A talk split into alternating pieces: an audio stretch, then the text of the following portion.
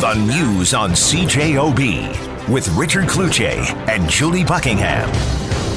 City, and I always like to say he's a dad, he's a husband, he's a member of the community. And um, on this World Suicide Prevention Day, I have to ask you right off the bat, Doctor, you know, during COVID times, um, this has been especially hard on, on young people, hasn't it? Absolutely. It's uh, it's been hard on everybody. It's uh, when people say it's been globally hard, I think that we there's very few things that we as as, as people and as a species has ever been faced with that have impacted uh, almost to a person um, us this much. And uh, and since we're so connected and so social, we also feel each other's stress and each other's difficulties. So it's made the entire social soup that we all swim around in uh, that much more difficult and particularly for people who are already struggling they are absolutely especially at risk. In our teens and as parents sometimes you know we have been cultured to think that oh you know uh, talk of suicide it's part of what sometimes young people go through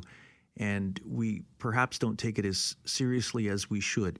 Based on your practice and what you have seen um, take us through some some facts and some myths here when it comes to our, our children and suicide? Well, I think one of the biggest myths is that uh, talking about it uh, will somehow give someone the idea to do it. Uh, in fact, we know it's actually the opposite that when people don't talk about important things like that, um, when those elephants in the room exist and, and the tension and anxiety is there in uh, people's lives and relationships, and these things aren't not addressed, they tend to get worse and people tend to get desperate and they feel lonely and isolated. And so so I think one of the myths is that not talking about it um, somehow um, is better. And in fact, it's actually worse. We want to be talking, making connections.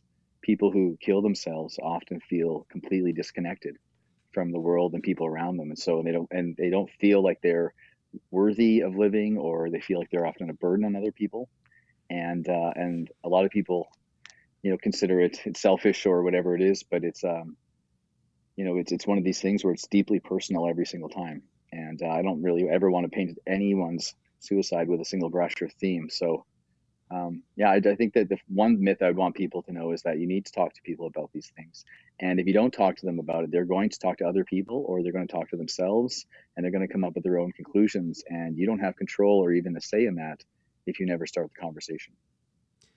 You mentioned about the social soup that we all tend to be a, a part of one of the things that's been going through my mind throughout this pandemic is that collective anxiety. And like you mentioned, Dr. Trepel, that affects anyone from, you know, the age of eight to 88. And I'd love to know a little bit more about the explanation of how. I can't, for me, logically explain when I get on a bus why I feel a little anxious. And yet I get the feeling that every other person on that bus is also feeling a little anxious. How do we explain that? And more importantly, how do we explain that to our children? Hmm.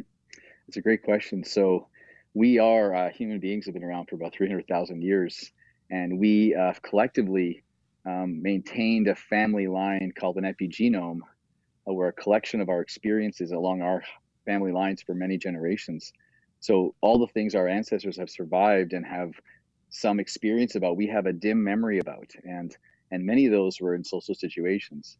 But but that's I don't think what's going on nowadays. I think what's going on nowadays is that we have several things that are happening simultaneously. They're isolating us in a very unique way, and each one in a qualitatively different experience. So digital media, for instance, has kind of caused us to isolate ourselves a lot more uh, virtual reality technology doesn't have us going places anymore. It has us staying places and experiencing things far away. Um, things like legalizing marijuana. Marijuana can be a social drug, but it can also be a, a drug that isolates people. That's now legalized and now more available.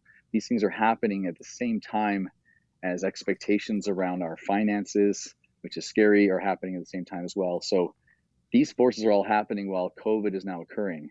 And so this soup has now got a lot more spice in it because now we have the uncertainty of who around us might be dangerous. And that uncertainty for us increases our social anxiety, increases our sort of collective sense of, of, of paranoia about other people.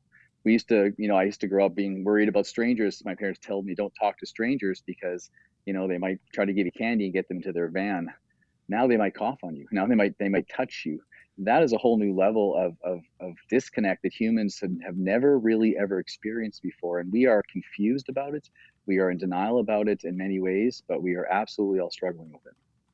And so, how do we boil this down to talk to someone who who's a young child because like i said i have a tough time wrapping my head around this i can't even imagine what it's like being a kid going through this experience that is unlike any other what you just said was beautiful and exactly what a person a younger person would want to hear that it's okay to not know everything. It's okay to be very scared or confused yourself.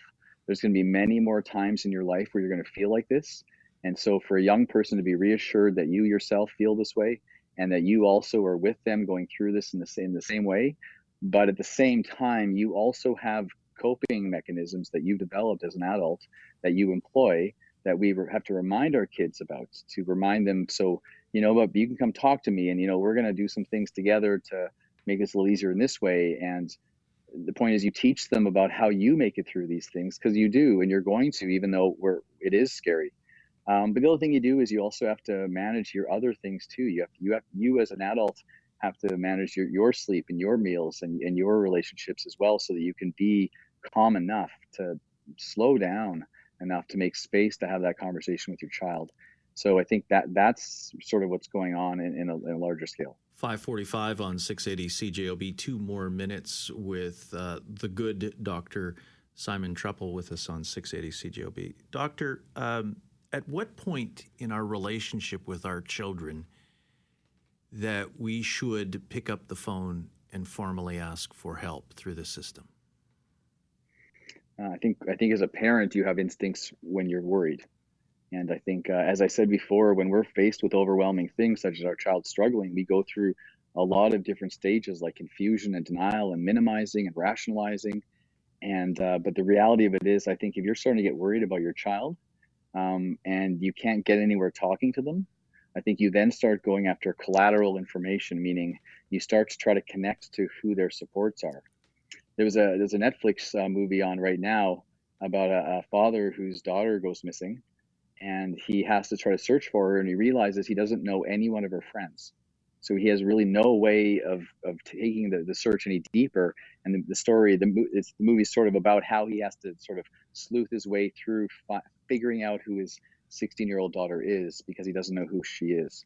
And, and that's a very, I think that's a poignant thing about uh, how what a lot of parents are facing nowadays. And when, it, and, and when you pick up that phone and the person at the other end of that phone says, it's going to be a three month wait before we can get your child in you know, I think depending on what the situation is, um, and I certainly, I, am going to say this, and I certainly don't want everybody to suddenly bring their kids to the emergency department or something like that. But but there are more acute services. So, for instance, phoning the mobile crisis unit, um, which is a Winnipeg-based service, uh, I think it operates within city limits. So there are limits outside of Winnipeg as well, where there where there aren't these same services. But within city limits, phoning mobile crisis is certainly a first step for people um, looking at pe- people like guidance counselors, extended family, looking at people your child is connected with, and uh, sort of talk with them. But there are places like you can bring your child to the emergency department if you are acutely worried about their safety, either towards himself, other people, or you feel they've been deteriorating for a substantial, substantial meaning, you know, as long as it takes to get worried. If if your child has been deteriorating for a week and it looks like a very big change then you have every right to bring your child to the emergency department, phone the mobile crisis unit, at the very least, phone your family doctor, pediatrician, um, and anybody else who you think can connect them to the resources they need, and make sure you don't take no for an answer. Reason to Live, the Manitoba Suicide Prevention and Support Line is 1 877 435 7170. Simon, appreciate the time. Talk soon for sure. Thanks, guys. The news on CJOB with Richard Cloutier and Julie Buckingham.